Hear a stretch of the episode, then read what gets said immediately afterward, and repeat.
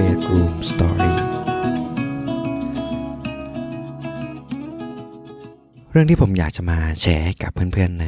ค่ำคืนนี้นะครับ มันเป็นเรื่องเกี่ยวกับคำสารภาพของตัวของเราเอง เมื่อตั้งแต่ 3 เดือนก่อนจนถึงตอนนี้นะครับว่า เรารู้สึกหมดไฟ หมดพลังงาน ไม่มีพลังในการที่จะทำอะไรเลยอะรู้สึกว่า ชีวิตมันมันไรเรี่ยวแรง แต่มันก็มีอยู่เหตุการณ์หนึ่งที่มันทำให้เราเนี่ยกลับมามีพลังอีกครั้งหนึ่งแล้วก็มาทำให้เราได้เรียนรู้หนึ่งอย่างที่สำคัญมากๆ เกี่ยวกับชีวิตของเรา แล้วก็เป็นบทเรียนที่เรารู้สึกว่าเราอยากจะมาแชร์ให้กับเพื่อนๆมาก ๆ เลย บทเรียนที่เราได้เรียนรู้ความรู้สึกที่ผมได้รับจากสิ่งนี้คืออะไร มาลองฟังไปพร้อมๆกันครับ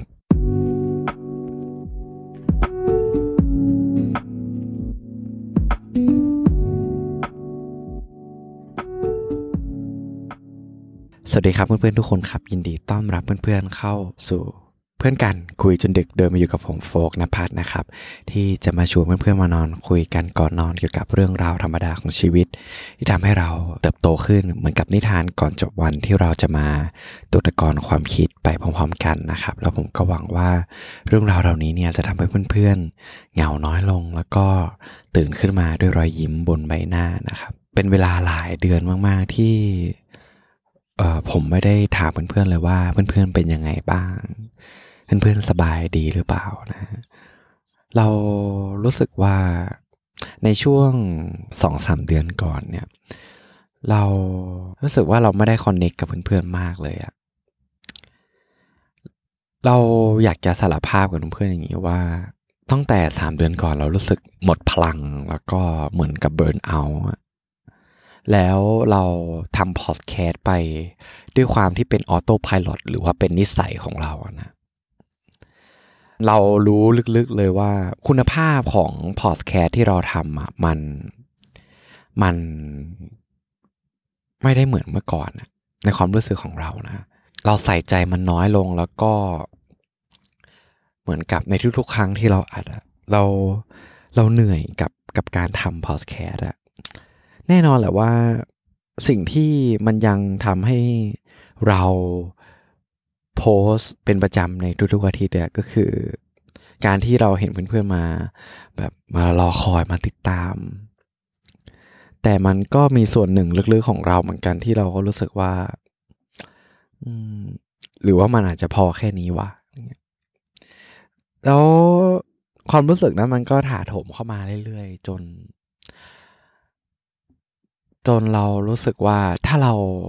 ปล่อยอย่างนี้ไว้ต่อไปอะ่ะ มันคงไม่ดีกับตัวเรา แล้วก็มันคงไม่ดีกับเพื่อนๆ และบางครั้งมันอาจจะทำให้เพื่อนๆ ผิดหวังก็ได้ที่มาฟังพอดแคสต์ของเรา แล้วมันก็มีความรู้สึกลึกๆของเราว่าเรา เราไม่อยากจะทำงานแล้วอะที่ออสเตรเลียหมายถึงว่า ต้องบอกว่าส่วนหนึ่งที่มันทำให้เรารู้สึกหมดพลัง คือเราไม่มีเวลาในการที่จะมาใส่ใจกับกับความฝันของตัวเองอย่างนี้ดีกว่า เพราะว่าอะไรเพราะว่าถึงแม้ว่าเราทำงานที่โรงงานไก่ที่เมลเบิร์นเนี่ยเป็นงานที่ได้ชั่วโมงเยอะมากประมาณ 10 ชั่วโมงสิบชั่วโมงต่อวัน ซึ่งแล้วมันก็มีการแบบว่า double pay อะก็คือถ้าเราทำงานแบบ overtime เนี่ยเขาก็จะคูณเงินให้เราก็ถือว่าเยอะ แต่เราก็รู้สึกว่ามัน มันหนักเกินไป เราทำสัปดาห์หนึ่งแน่นอนแหละว่าเงินเราได้เยอะเว้ยแต่ว่า พอเรากลับถึงบ้านเราแบบหมดเรี่ยวแรงมากเพราะเป็นงานใช้กำลังใช่ไหมเราหมดเรี่ยวแรงเราไม่ค่อย เราไม่แบบไม่อยากทำอะไรอะ่ะแล้วเรามีเวลาอีกแค่สองชั่วโมงสามชั่วโมง แล้วเราก็ต้องหลับแล้วก็ตื่นขึ้นมาตอนเช้าแล้วก็ต้องมาทำงานต่อเงี้ยแล้วมันก็วนลูปอย่างนี้ ถึงแม้ว่าวันเสาร์อาทิตย์อะมันจะเป็นวันหยุดของเราแต่ว่าหนึ่งคือ พลังงานอะที่เรามีเงี้ยมันแบบมันหมดไปเลยอะหมดไปตั้งแต่วันศุกร์แล้วเออ แล้วไหนจะต้องมาแบบช้อปปิ้งซื้อแบบอาหารสลัดตุนไว้สำหรับหนึ่งสัปดาห์ แล้วก็ซักผ้าวันเสาร์ทิตย์ก็จะมีเพื่อนมาชวนไปนู่นไปนี่เงี้ยครับ แล้วมันก็รู้สึกว่าเรา มันทำให้เราเนี่ยจัดการเวลาของเราได้ไม่ดีมากพอแล้ว มันแล้วมาทำให้เรามีความรู้สึกว่า เราไม่ได้แบบ มาใส่ใจกับกับความฝันของเราเลยซึ่งจากแต่ก่อนที่เราแบบว่า เราจะตั้งเป้าเลยว่าภายในวันอาทิตย์อะทุก ๆ อย่างเกี่ยวกับพอดแคสต์ของเราต้องเสร็จแต่สองสามเดือนมาเนี้ย ถ้าเพื่อนๆอาจจะสังเกตได้คือว่าผมก็จะแบบว่าปล่อยพอดแคสต์อะแบบวันอังคารอะค่อนข้างบ่อย แล้วนั่นแหละ เพราะว่าอะไรรู้ไหมเพราะว่าเราผัดผ่อนมันอะเราเราบอกตัวเองว่าเออเดี๋ยวค่อยทำเดี๋ยวค่อยทำอย่างเงี้ยเออแล้วมาพอวันจันทร์เราก็ต้องมาเร่งอัด แล้วการเร่งอัดก็คือคุณภาพของพอดแคสต์มันก็น้อยลง แล้วก็พลังงานที่เรามีอะเพราะเราอัดตอนแบบหลังเลิกงานอะ มันก็น้อยอะ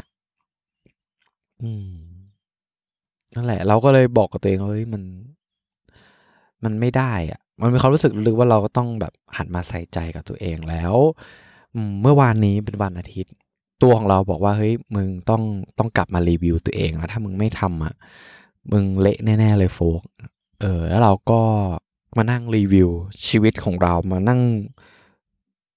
รีวิวกับ ความฝันกับความรู้สึกที่ที่ที่เรามีว่าเออสาเหตุที่เรามาทำพอดแคสต์คืออะไร ความฝันที่เราจะทำต่อไปคืออะไรอะไร คือทิศทางที่เราต้องการที่จะไปในอนาคตเนี่ย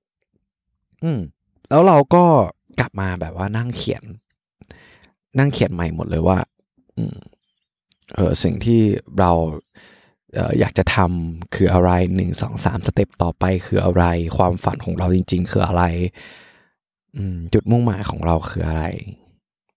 แล้วเชื่อไหมว่าการรีวิวพวกนั้นมันทำให้เรารู้สึกว่าเฮ้ยเราแบบ เราปล่อยเวลาอันมีค่าในสองสามเดือนของเราทิ้งไปโดยที่แบบ เราเอาเวลาเหล่านั้นไป ไปใช้ในสิ่งที่มันไม่สอดคล้องกับความฝันของเราเลย อย่างเช่นการผ่อนผัน อย่างเช่นการแบบขี้เกียจ แน่นอนแหละว่าเราควรขี้เกียจได้ แต่ว่าเราเรารู้ได้เลยว่าก่อนหน้านั้นนะคือเราปล่อยตัวเองมากจนเกินไป แล้วระเบียบวินัยในการที่เราแบบมาดูแลความฝันของเรามันแทบจะไม่มีเลย เออ แล้วมันก็ทำให้ผมมีพลังงานมากจริงนะเว้ย แล้วพอเรามีความรู้สึกที่ดีมามองย้อนชีวิตของตัวเองในสองสามเดือนก่อนนั่นนะเรารู้ได้เลยว่า มันง่ายมากเลยที่ กิจวัตรประจำวันในชีวิตประจำวันของเรา มันจะทำให้เราแบบสามารถที่จะหลงลืมความฝันได้อะคือเรารู้ได้เลยอะว่า พอเราทำงานอย่างเงี้ย เราเหนื่อย แล้วเราก็แบบบอกกับตัวเองว่าเฮ้ยเดี๋ยวค่อยทำเดี๋ยวค่อยดูเดี๋ยวค่อยแบบเอาไว้ก่อนเงี้ยเออแล้วมันพอมันเป็นอะไรที่มันผัดผ่อน ผัดผ่อนทำตามใจตัวเองไปเรื่อยๆในท้ายที่สุดเราก็จะไม่มีพลัง แล้วเราก็จะหลงลืมกับกิจวัตรที่เราทำมาทั้งหมด อย่างเช่น ในเรื่องของการอ่านหนังสือ ซึ่งนานมากที่ผมแบบไม่ได้อ่านแบบจริง ๆ จัง ๆ หรือว่าการเขียนแบบ grateful thing สิ่งที่เราอยากจะขอบคุณในในแต่ละสัปดาห์ หรือว่าอาจจะเป็นการนั่งสมาธิ ซึ่ง